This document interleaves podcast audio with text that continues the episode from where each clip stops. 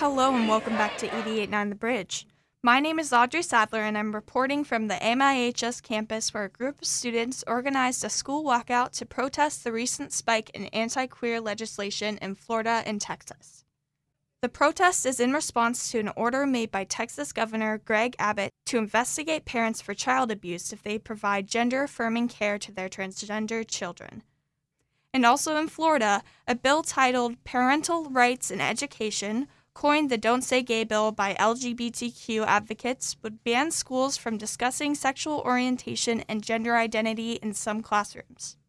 A variety of MIHS students spoke about their experiences as members of the LGBTQ community, and senior Mirmadia Odavani concluded his speech with ways to support our LGBTQ youth. Here are three clear things that you can do today, three concrete actions that you can take to help support your fellow students.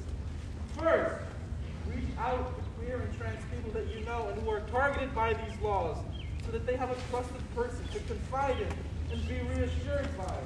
To just feel seen and to feel not alone is alone a tremendous help. Second, if you are or when you turn 18, register to vote and exercise your hallowed civic duty. Washington State is a national leader in laws that support LGBTQ rights. By being informed and regular voters, you will keep it that way. Third and finally, donate to organizations and charities that support queer and trans youth, like the Trevor Project, like the Point Foundation. While these laws may take time to change, your donation can help now. This has been Audrey Sadlier on 889 The Bridge.